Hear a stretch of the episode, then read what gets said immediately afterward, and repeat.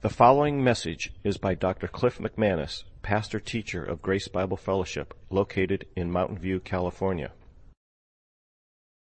Personally and intimately. And so I thought today it would be uh, a good idea to remind all of us of some just basic priorities of what it means to know Jesus Christ and to know Him in a personal and intimate way. And this is a, reminder that all Christians need every once in a while because we get, uh, we just lose perspective we get caught up in so many uh, things and get distracted and lose focus and lose the priority. And it's easy to do as fallen, busy, short-sighted, myopic sinners that we are. And here is just a wonderful reminder in Luke chapter 10. So let's go ahead and look at this short story. This is a true story. This story also probably happened at the end of Jesus' three-year ministry. Luke chapter 10. Short, just verse 38 to 42 is all we're looking at. But it is incredibly poignant and powerful. It's absolutely classic. Um, just before it is a parable, this is, this account is actually a true story. This actually happened. These are real people that were involved, and it just uh, re- gives us a great reminder, but also um, principles to live by and an example to be modeled in terms of what it means to truly know Jesus Christ and make Him the priority of our life. Let's go ahead and look at it and follow along as I read, starting at verse 38 in Luke chapter 10. Now, as they were traveling along, this is they as Jesus and his disciples. They've been doing a lot of traveling as itinerant ministers and preachers, following Jesus along. Also, sometimes getting chased out of towns near the end of his life. Now, as they were traveling along, he entered a certain village, and a woman named Martha welcomed him into her home. And she had a sister called Mary, who moreover was listening to the Lord's word seated at his feet. But Martha was distracted with all her preparations, or literally with her much serving. And she came up to Jesus and said, Lord, do you not care that my sister has left me to do all the serving alone? Then tell her to help me. But the Lord answered and said to her, Martha, Martha, you are worried and bothered about so many things. But only a few things are necessary, really only one. For Mary has chosen the good part which shall not be taken away from her. It's amazing.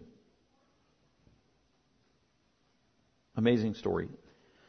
So let's go ahead and look at it. I, I divided it up into just seven reminders, seven principles. It's, it's, it's an actual story and a historical account. It's not meant to be outlined and chopped up and whatever. What I was trying to do is just take away some practical principles that we can be reminded of and apply to our own life. So at the end of the sermon, and you're asking, well, what are the practical principles of this? Well, there they are, one through six, written out for you. And hopefully that makes it easy for you to think those through and apply them to your own life and evaluate your own life as I will do with my own life as well. So, and really it's just taking it verse by verse. And we look at these principles of knowing Jesus Christ and the priority of worship. Let's go ahead and look at that. Starting at verse 38, uh, principle number one there is in terms of knowing Christ and growing in relationship with Him, we need to welcome Christ into our home and into our life. We need to welcome Jesus Christ into our home and into our life personally. Verse 38. Now as they were traveling along, that's Jesus and his disciples, the end of his ministry, maybe about six months before his death, we're not quite sure. Um, at this time, there was a rising animosity against Jesus Christ. The Jews who hated him had tried to stone him a few times, chased him out of town. So Jesus, in some respects, is on the run. And we see that in the account of Luke. He's traveling along with his disciples. There are different times where he went, sought to find refuge from select few trustworthy, loyal, committed friends and disciples. And this household happened to be one of those few loyal homes of disciples who loved Jesus, and Jesus trusted these people, and it was Mary and Martha and Lazarus who probably had a home in Bethany. Bethany is just less than two miles away from Jerusalem, where Jesus did a lot of that ministry at the end of his uh, life. And so when he's getting chased out of Jerusalem by the Pharisees who hated him, Uh, could be times where he's going just less than two miles away to uh, Martha's house, if she's the one that owned the home. And this is indeed where this incident probably takes place. The city of Bethany, just two miles away from Jerusalem. So now, as they were traveling along, Jesus and probably the disciples entered a certain village, Bethany, and a woman named Martha welcomed him into her home. So uh, we believe that Martha, well, we know from Scripture that Martha and Mary were sisters, and it's probably that Martha was the older sister. They are mentioned a couple other times in the Gospel of John in particular. Uh, Martha welcomed Jesus into her home. This was probably not a surprise visit. G, uh, Martha knew who Jesus was at this time.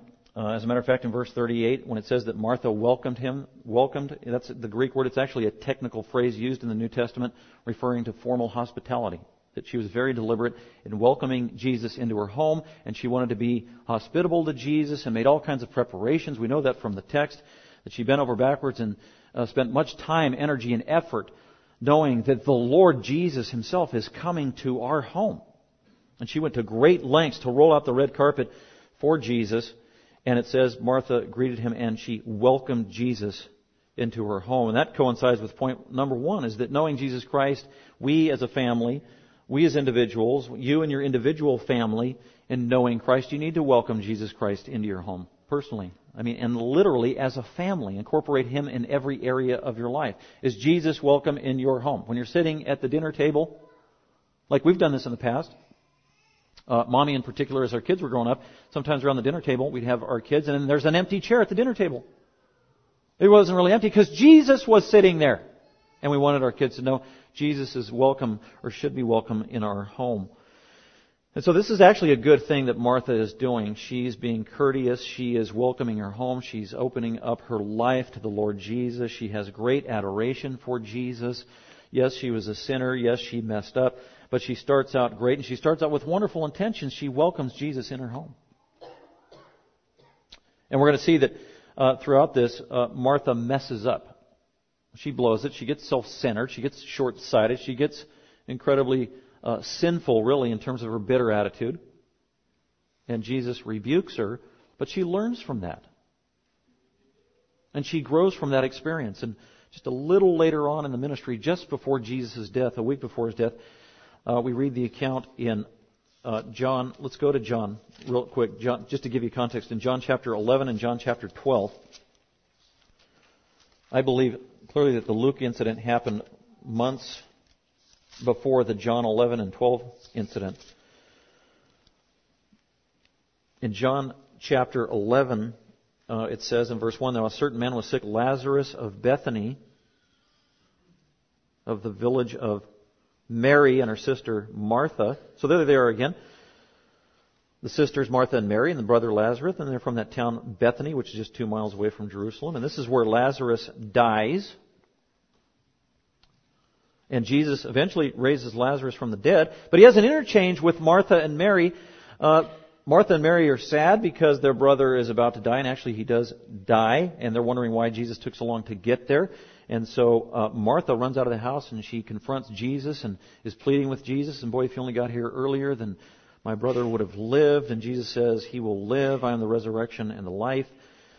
Um, and then Martha says in verse 27 of John chapter 11, Martha said to Jesus, Yes, Lord, I have believed that you are the Christ, the Son of God. That is a great, unbelievable profession that Martha made. In other words, she came to a point where she recognized truly who Jesus was. He wasn't just a great Bible teacher, He was God incarnate. He was the Messiah, the Savior of the world. And this is just a little glimpse of Martha's uh, maturity and growing intimacy that she had over the course of her Christian life.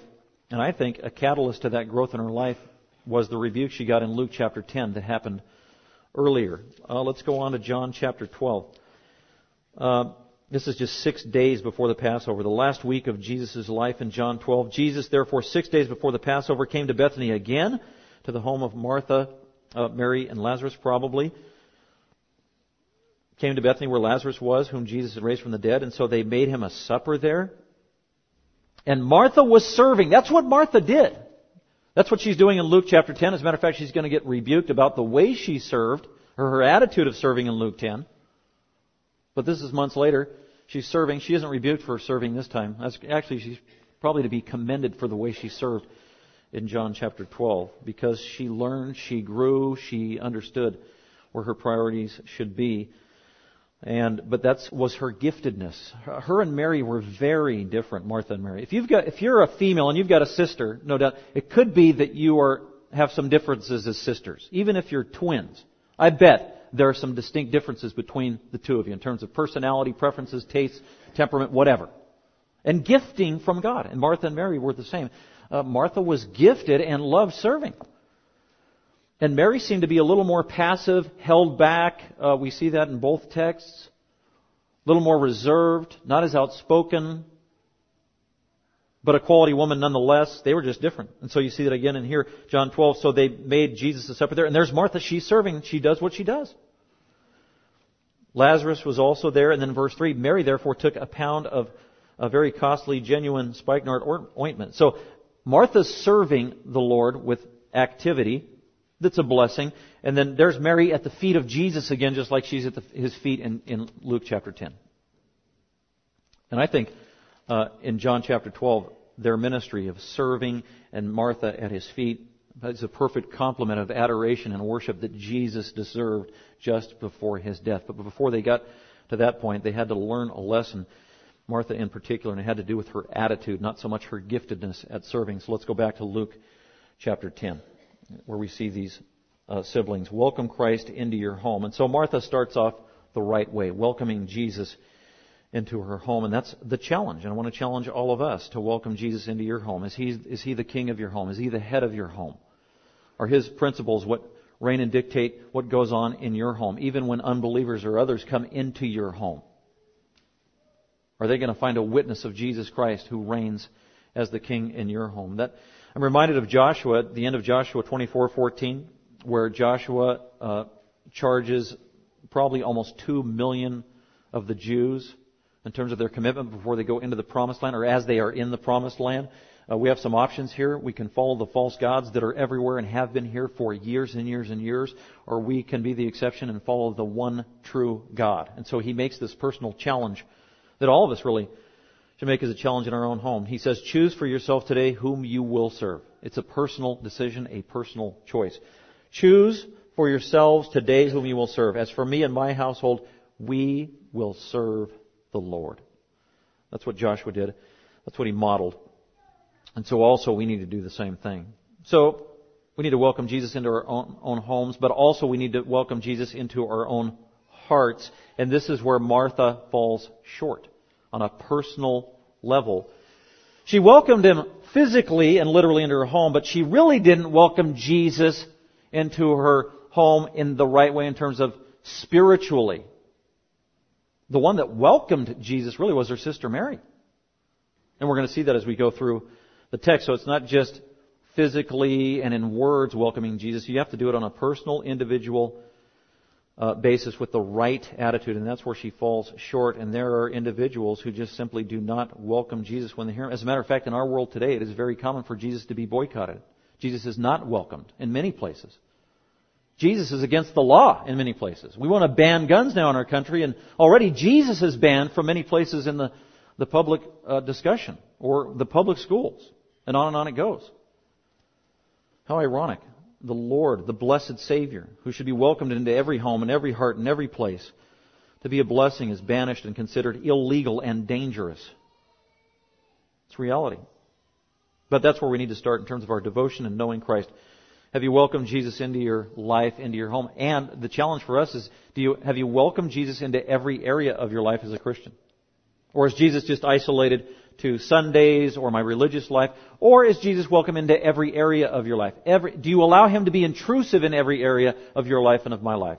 Uh, your financial life. Does Jesus reign supreme? My financial life.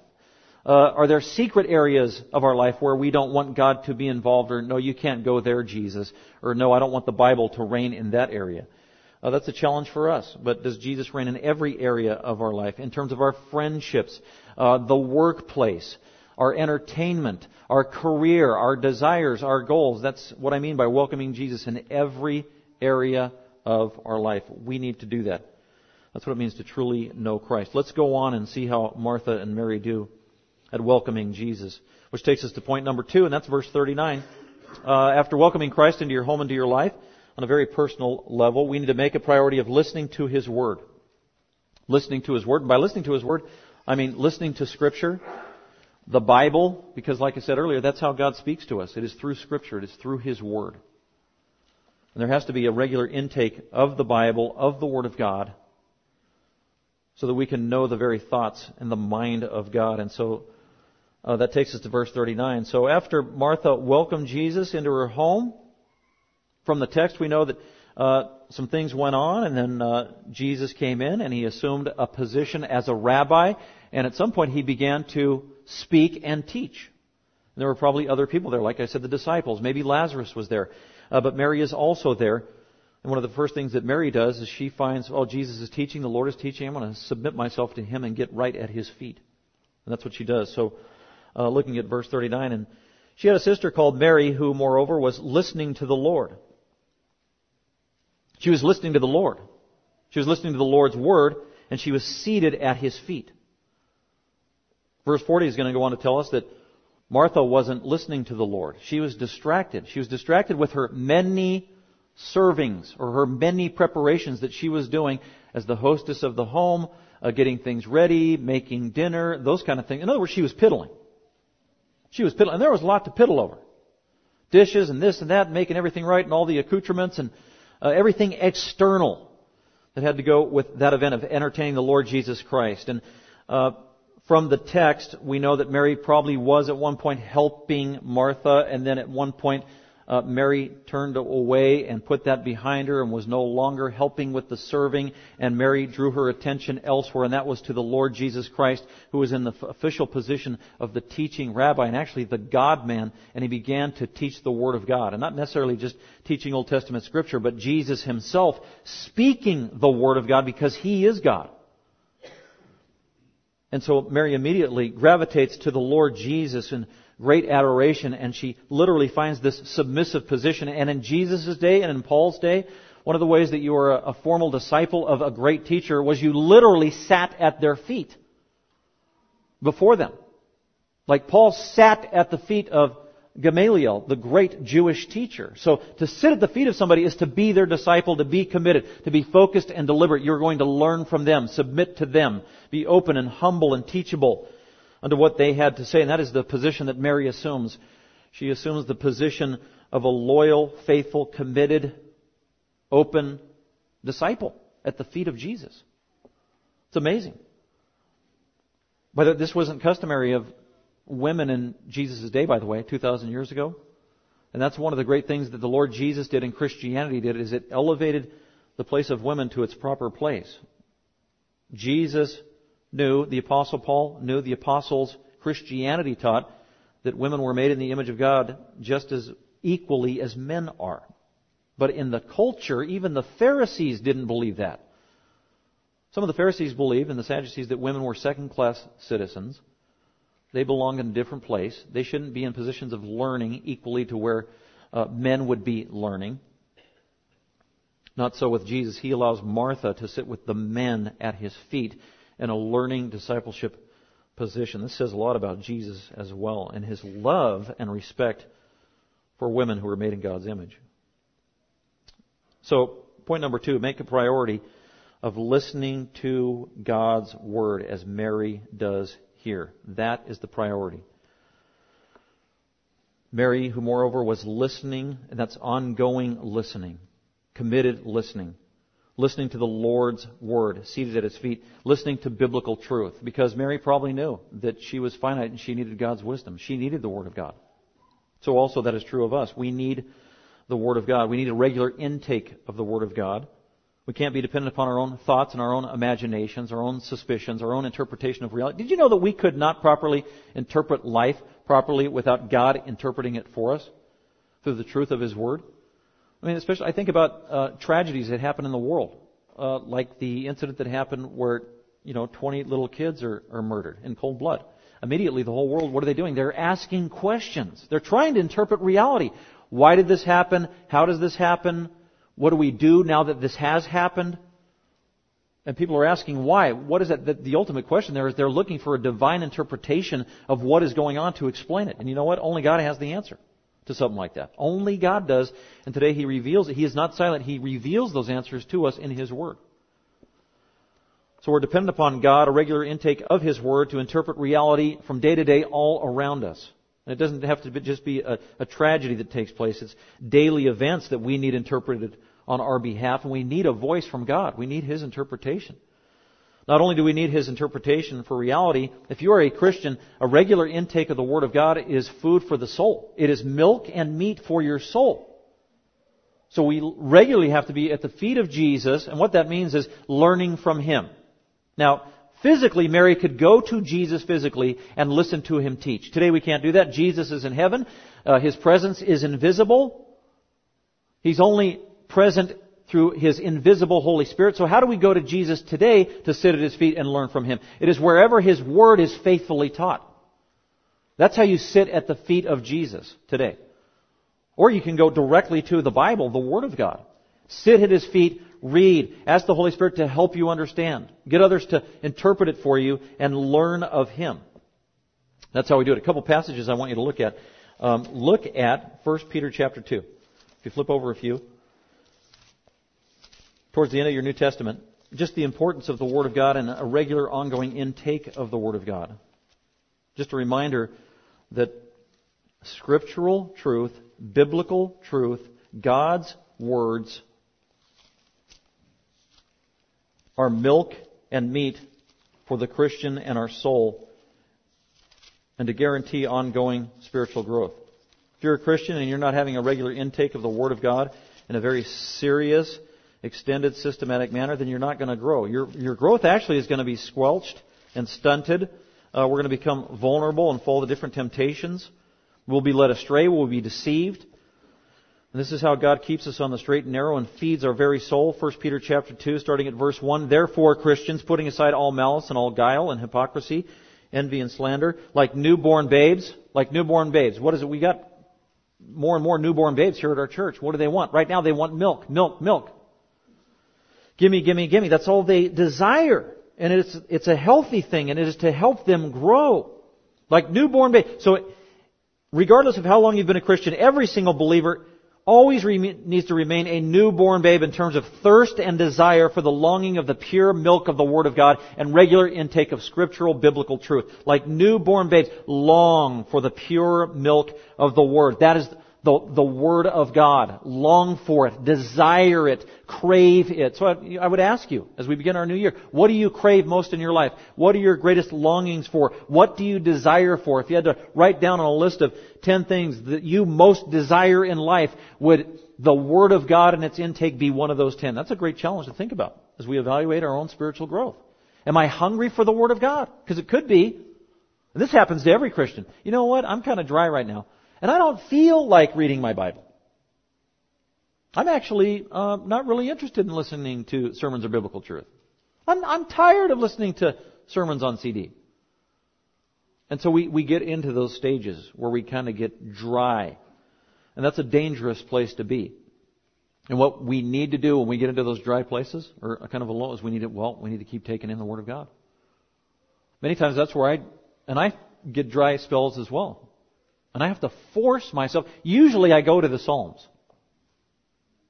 Because in the Psalms you can find David in dry spots at times as well. And just start reading the Psalms and meditating on those and you can identify uh, with David. But the point is you have got to be in a regular ongoing way in the Word of God, taking it in, desiring it. And by the way, if you don't desire it, you, you kind of can't force yourself to desire something. Did you know that?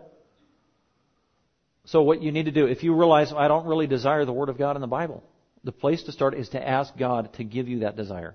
It's a, just a simple prayer. Father, help me desire your word because I don't. And I know it's not good for me. I need to desire your word so that I can grow. Holy Spirit, help me desire your word. That I would literally pant after it like fresh water from a stream of the, the hungry deer that we see in the Psalms. So start there asking God to help you hunger and desire for the truth of His Word and then you've got to get into the Word and be taking it in on a regular basis. So he says, like newborn babes, long for the pure milk of the Word. And why? Well, one of the reasons is that by it you may grow in respect to salvation. If you are not in the Word of God and taking in the Word of God on a regular basis, it will stunt and hinder your spiritual growth. And if you're a believer, you don't want that to happen, right? So we've got to be having a regular intake of the Word of God so that we might grow thereby. Uh, reminded of Jesus who told Satan, uh, quoting from Deuteronomy 8, that man or humans don't live by bread alone, but on really what we live by is every word that proceeds out of the mouth of God. That's how we grow. So we've got to be taken in the Word of God. So I would ask you, and maybe this is a New Year's resolution for you. How often, how many times during the week are you reading your Bible? Uh, it can sound, um, you know, repetitive or like one of those things that Christians ask all the time. Are you reading your Bible? Well, actually, it's reality. It means things. You need to have your nose in the Word, hearing the Word of God.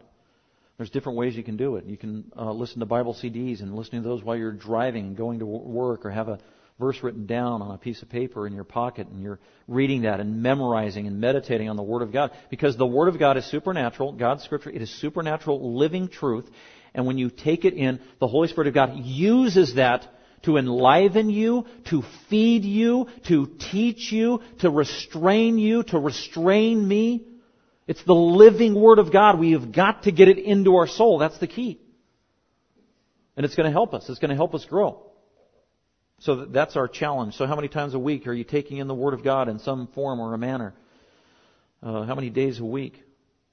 It's got to be a regular discipline of our life so that we can grow. So this is a great challenge for us. And going back to Luke chapter 10, that's what Mary did. That's what Mary knew. If there was an opportunity to hear the Word of God, she was there.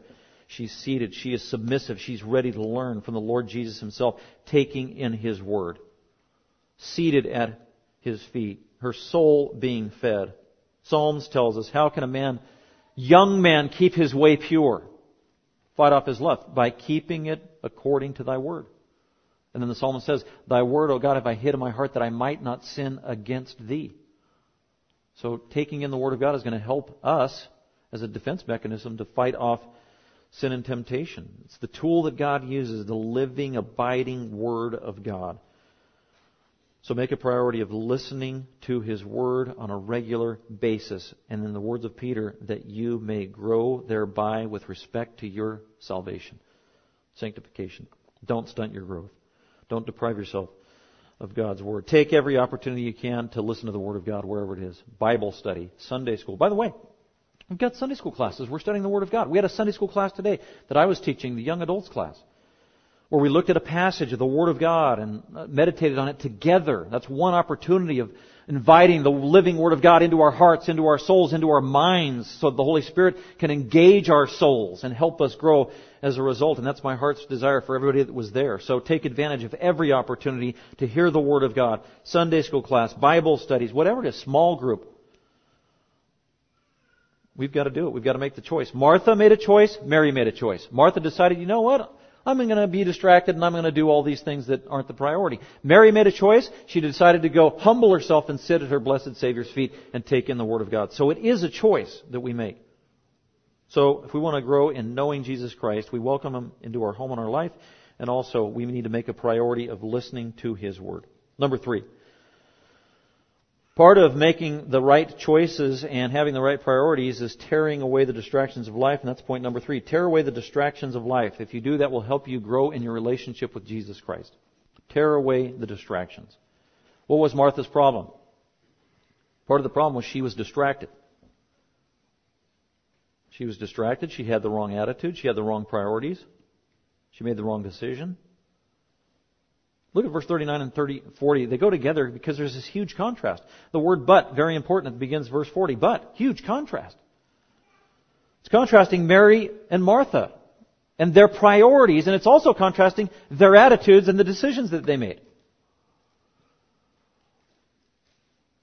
So Mary chose to go sit at the Lord's feet and listen to His Word, but, that is huge at verse 40.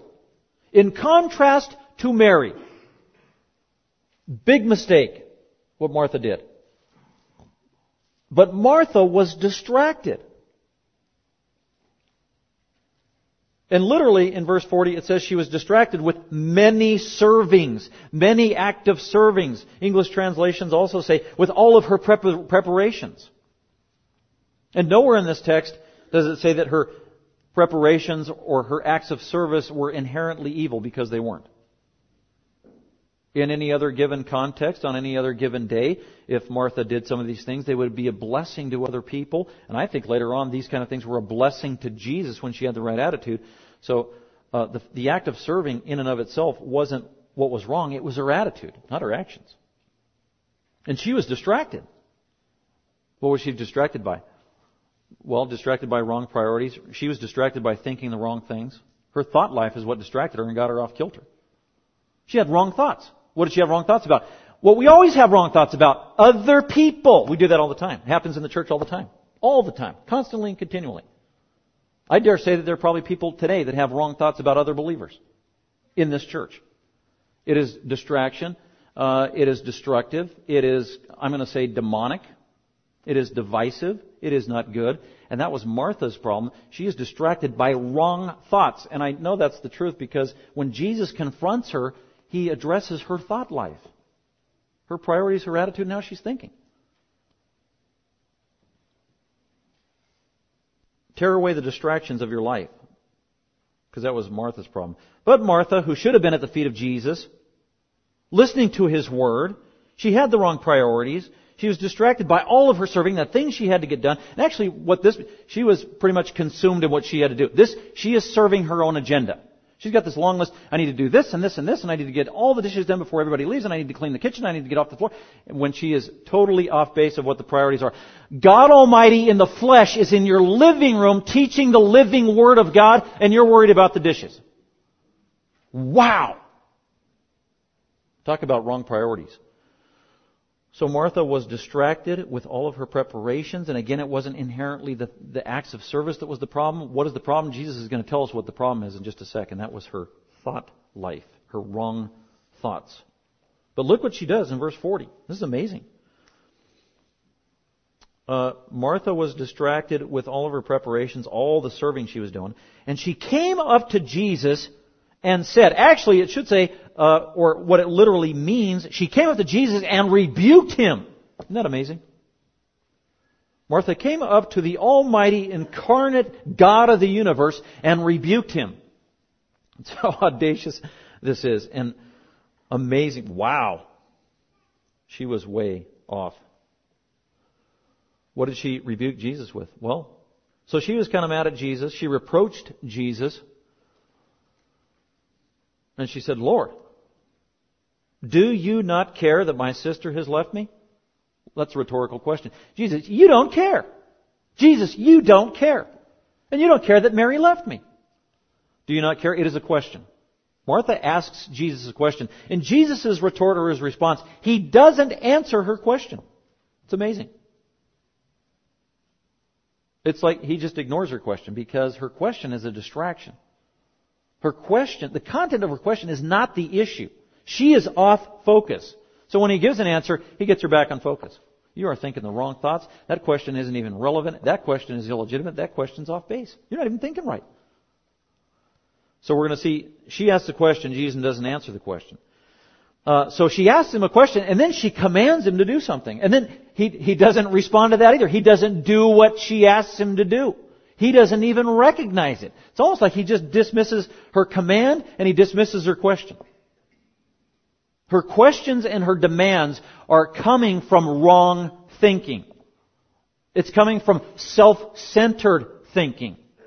She's all about me, me, me. I mean, look at all the me, me, me's in verse 40. It's not about God Almighty in the flesh in her living room who deserves and is worthy of worship. It's me, me, me. Self-centered. Lord, do you not care that my sister has left me to do all the serving alone? Tell her to come and help me. Me, me, you know, that's one indicator where you can diagnose in a conversation with somebody if they're being overly self-centered and totally inward focused and not thinking about others and not being other oriented in their conversation because their conversation is all about them. Me, me, me. Here are my problems. Here are my issues. Don't you care? You need to do something about it. Uh, them, them, them. They're hurting me, and that's what that's where she is right now. Her frame of mind is totally wrong and consumed with self. And so Jesus does the right thing. He's like, okay, get your eyes off of yourself and get them up where they need to be. On God, on Christ, on the right priorities. This is key to spiritual growth. This is key to knowing Jesus Christ. And that's what Jesus is going to do to help her. And so he's going to help her tear away from the distractions of life. And she's consumed with the distractions of life that literally blind her from the priorities. Martha was distracted with all of her preparations, her many servings, and she came up and rebukes him. And then not only does she have a bad attitude towards Jesus rebuking him, she has a bad attitude towards her sister Mary. Mary is not the one at fault here. This was all, this all began by saying in verse 38, we need to receive and welcome Jesus. Mary is welcoming and receiving Jesus by sitting at his feet and making him the priority. That, how ironic is that? This is all about receiving Jesus and welcoming him, and the one that's doing it is Mary, and Martha is mad at Mary because she's focused on self. And she's basically being a tattletale. Jesus, Mary's left me. She's not helping me with the dishes. She's doing something else. She's over there sitting at your feet listening to you teach. Tell her to get back over here and do the dishes. No, Martha. That is not good. So tear away the distractions of life. And so that's what Martha needed. She needed to be torn away from the distractions of her piddly things, her own agenda, the things that she was uh, thought was important, which are all superficial things. And that is easy to do in church. That, having pastored for uh, many years and years and years in different churches, this is so uh, applicable to church ministry today because we can get consumed so easily with the things we need to do in church and the programs and the externals uh, that we lose focus about what it's really all about, right? Where we have some minute, maybe it's a men's ministry event or a children's ministry event or a women's ministry event or whatever church event you have and we're so worried about the details and the planning and who shows up and who doesn't show up and that didn't go well and the, uh, the video broke down and it was somebody else's fault and they showed up late and then all of a sudden everybody's bickering and mad at each other and then you go home from your church ministry event where God was supposed to be glorified and honored and the Word of God was supposed to go out and everybody's mad at each other. It's like, wow, that was a really successful ministry event. Let's do that again. And that's what's going on here. Jesus Christ is to be honored and glorified, and God's people are to be edified with the Word of God. And that is being undermined from a bad attitude and wrong priorities. That happens in the church all the time. And it shouldn't. So we need to re-examine every ministry that we're a part of, every ministry that we are a part of individually, every program we have in the church, and recalibrate and say, are we doing the right thing? Do we have the right priorities? Is goal number one that Jesus Christ is glorified in this? And is He glorified through the harmony and the love and the consideration and the deference that is shown among the saints to one another? Because Martha wasn't doing that to her sister.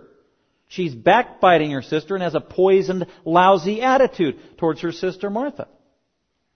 And Jesus totally dismisses that because he knows it's sinful.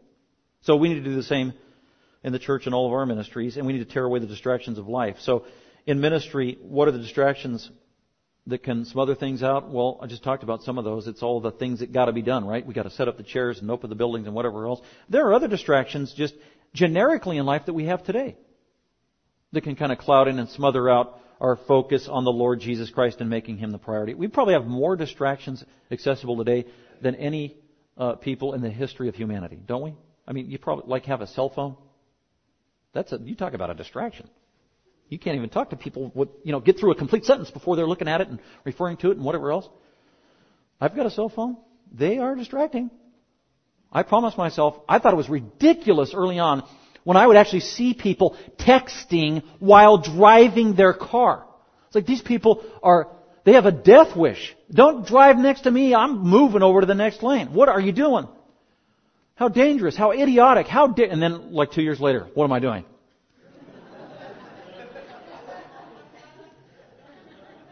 Uh, dangerous. That's a con- true confession. Sorry. So we are distracted by so many things today: technology, entertainment, and entertainment is just smothering us with distractions in our life uh, and devotion to Jesus Christ. And uh, that's just a good thing also, also this year to think about and evaluate your life and what are the distractions of my life and weighing at me and pulling at you, pulling at me, trying to take us away from our priority, and that is focusing in on Jesus Christ. So tear away the distractions of life, and that'll help you in your relationship growing with Him. Let's go on to the next verse. Point number four. Don't focus on others' faults. Uh, that's the rest of verse 40. Don't focus on others' faults. And that was, we already alluded to this. Martha, she had the wrong attitude. So Jesus is going to confront this. She was thinking, she was thinking wrong thoughts about Jesus, which we already said, and she's thinking wrong thoughts about Mary. She's pointing out what she thinks her sister's doing wrong. When actually, Martha, no, you're the one that's wrong, and Jesus is trying to point that out to you. You, you're trying to pick the little piece of sawdust out of somebody's eye, and the two by four, or the tree limb, or the telephone pole is in your eye, and you can't even see straight. And that's what's going on with Martha. Don't focus on others' faults. When you do that, uh, you're judging, and the Bible says, "Do not judge others." That's Matthew chapter 7 verse 1, Jesus said, do not judge lest you be judged. God is the judge. Let Him judge and let Him judge alone. Especially don't try to judge people's motives or their thought life or their intentions. You can't do that. I can't do that. That is impossible. God is the judge and He is the only judge of the human heart. And Martha's problem, she is judging Mary's intentions and motives. She's even judging Jesus' motives. Don't you care? You don't care. That was wrong. That was sinful. That was blasphemy, really. To impugn the Lord Jesus Christ, illegitimately so. So don't focus on others' faults. If you came in here with an agenda, thinking about everybody else's weaknesses and faults in the church, that is sinful, that is wrong, you need to repent. As do I. That is unhealthy, it is divisive in God's church. It does not please God. It is not glorifying to Him. It undermines serving Jesus Christ. Don't focus on others' faults. It's real simple. Focus on self. And Jesus is going to help Martha with that. So let's go on to number five. That was just real simple. Jesus is going to help Martha refocus here. Boy, you're focused on the wrong thing. I'm not the problem. Mary's not the problem. Martha, you're the problem. And your thinking is the problem. Your priorities are the problem. Number five, don't find security in your good deeds. Because Martha thought what she was doing was important. As a matter of fact, Martha thought her deeds of service were the priority. What I'm doing is more important than going listening to Jesus right now in the Bible study. I have taught Bible studies over the course of years where I've been in certain homes and different homes and where I'm, it's teaching time now. We had fellowship time, we had snack time, we had music time, and now it's time to teach the Word of God. And there are people in the background piddling and doing dishes and whatever else. It's like, wow.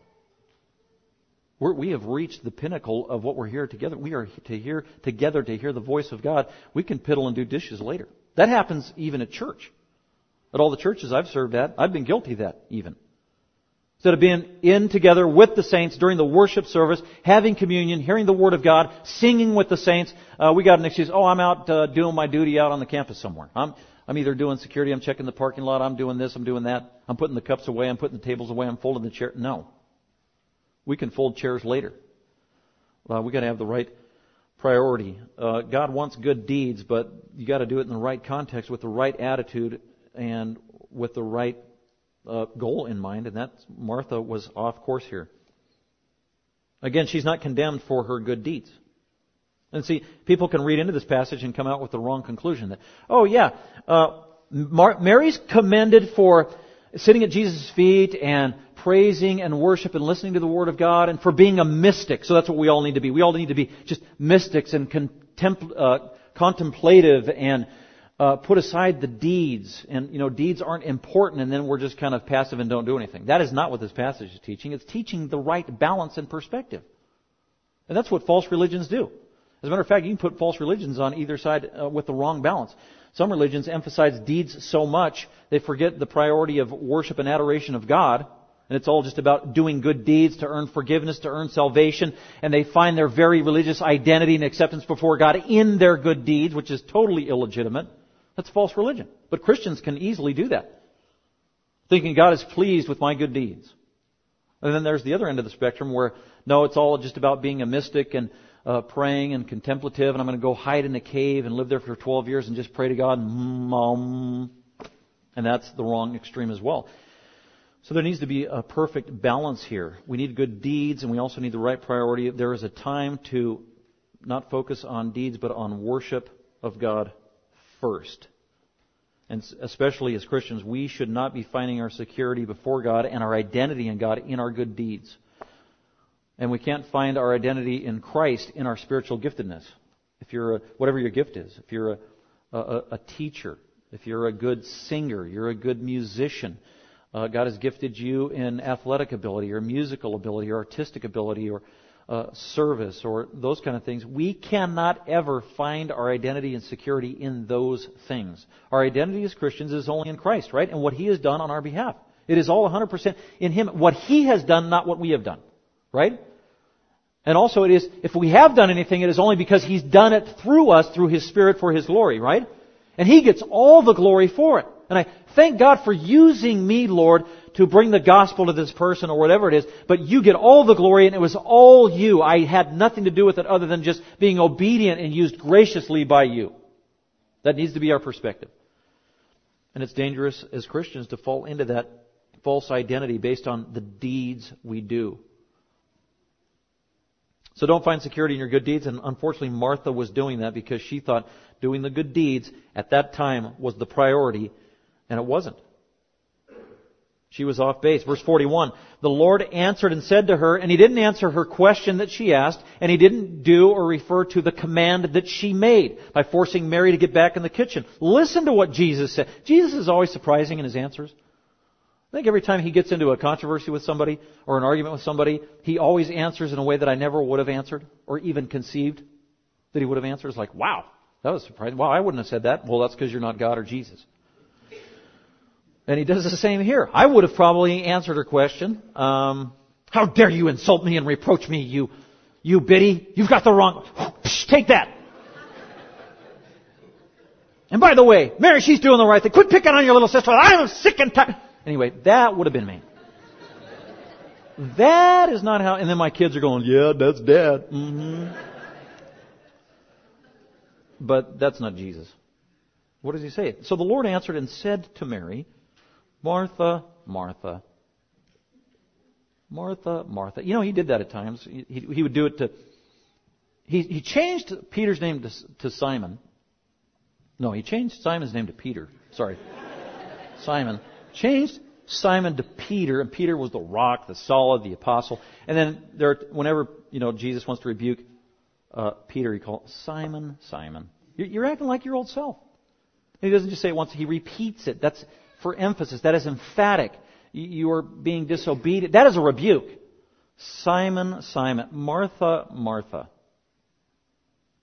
I mean, it's it's really uh, an amazing way to state it because he's showing personal interest in her and yet he's making it emphatic so it's this mild rebuke and at the same time it's kind of lighthearted oh martha martha man you are just way off base. He, and he's being gentle about it. He's not yelling. He didn't need to. Oh martha martha try that with your kids. Don't yell just say their name twice. See if that works. Macy macy that's my dog.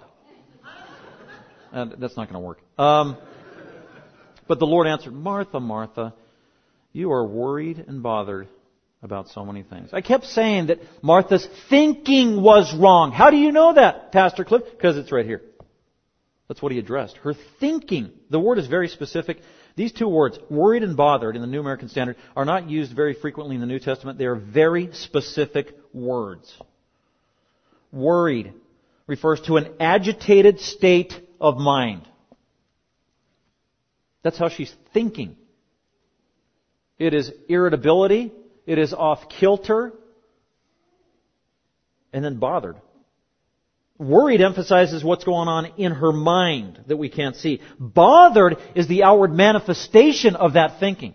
She is noticeably upset. She's probably red and, turn, and shaking and that's what bothered emphasizes. Bothered is an outward manifestation used in the book of Acts many times of about how a, a, a, crowd that's causing a havoc is acting out visibly to be seen. So she's all riled up on the inside and it's just leaking out her ears and showing up on the outside. Man, you are, you need to calm down, Martha, Martha. You are all bent out of shape and you got wrong thinking. Stop it. It's just a beautiful diagnosis. He just point blank just gives her the diagnosis. You are worried. So he acknowledges what's wrong with her. You are worried. You are just overly agitated. You are anxious. You are restlessly irritable. Wow, your thinking is tweaked. And it's showing in your demeanor and in your countenance and in your tone and in your words. and in your questions and in your demands. Martha, Martha? Beautiful, gentle, poignant, laser like rebuke. And a perfect timing as well. So the Lord answered that. Uh, you're worried and bothered about so many things. You know, women frequently boast that they are multitaskers. That is not always a good thing. Because Martha was being a multitasker here, and what's, one of the problems is, is she's not thinking about the right thing and she's not thinking about the main thing and the one and only thing where she shouldn't be a multitasker. She should be thinking about one thing. She should be with Mary, sitting down thinking only one thing, not multitasking, but receiving the words of Jesus.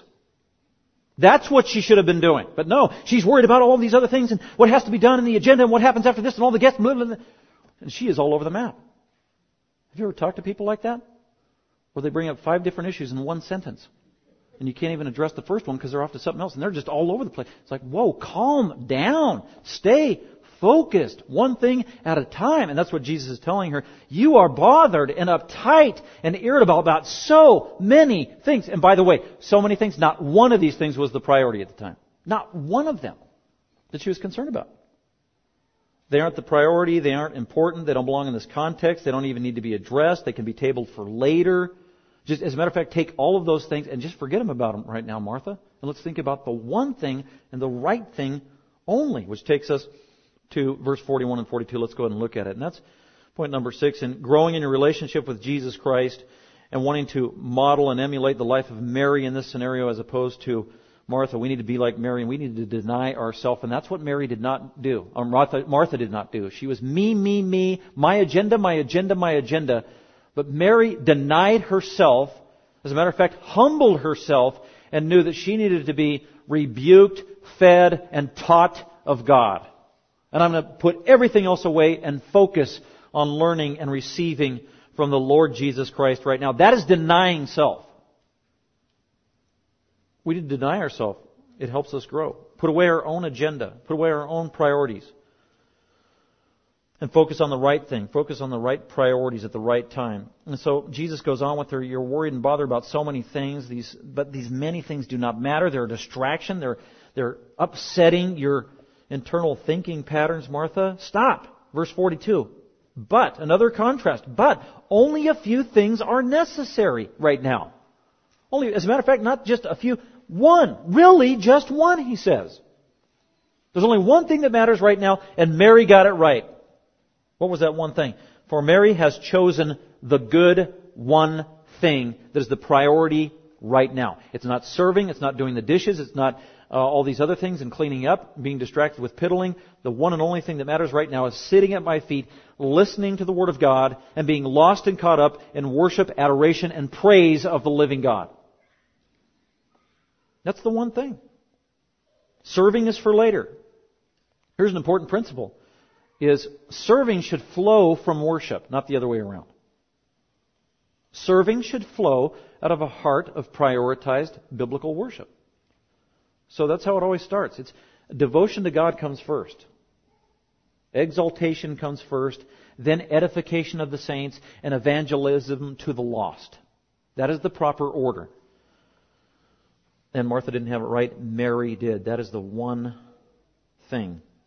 The one thing that mattered. The one that Mary has chosen. It was her choice. She's to be commended. It was the good thing. It was the blessed thing. The one that God honored. And by the way, that thing that Mary chose of choosing to be devoted to God, listening to Christ, taking in His Word, giving Him adoration, giving Him praise, being focused on Him, putting aside her own agenda, denying herself, that can't be taken away from her. Her one-on-one invisible communion with the eternal God of the universe cannot be taken away from her ever. It lasts eternally and it is between her and God. Isn't that amazing?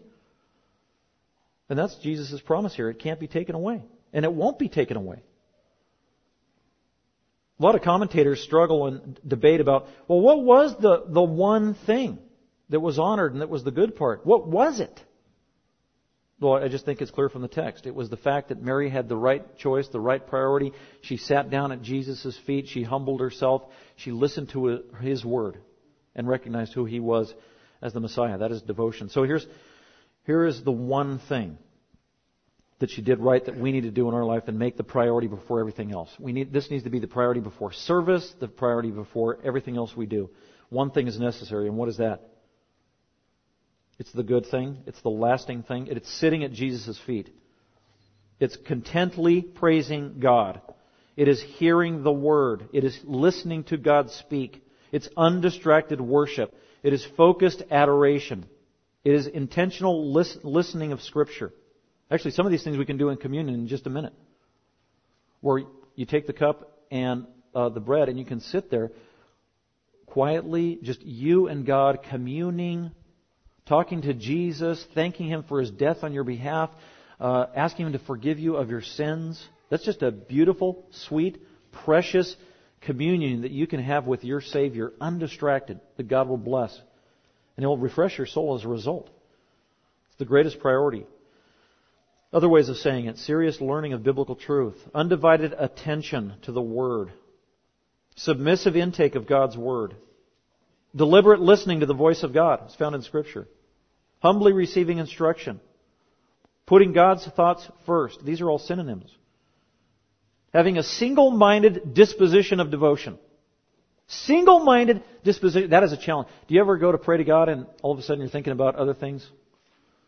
what you have to do this week, uh, the person you're going to have conflict with this week, the person you had conflict last week, the bills you didn't pay.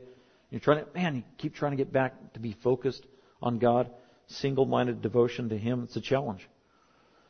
It's an attitude of unreserved dependence upon Christ and His Word. It's heeding divine instruction before human action. And really, this is just an Old Testament truth as well that Mary did. And it's from Psalm 46:10 when God said, "Be still and know that I am God." Thank you for listening. Dr. McManus is an author, seminary professor, and pastor teacher of Grace Bible Fellowship. For more information about Dr. McManus, other messages, or resources, please visit gbfsv.org or call us at 650 630 0009.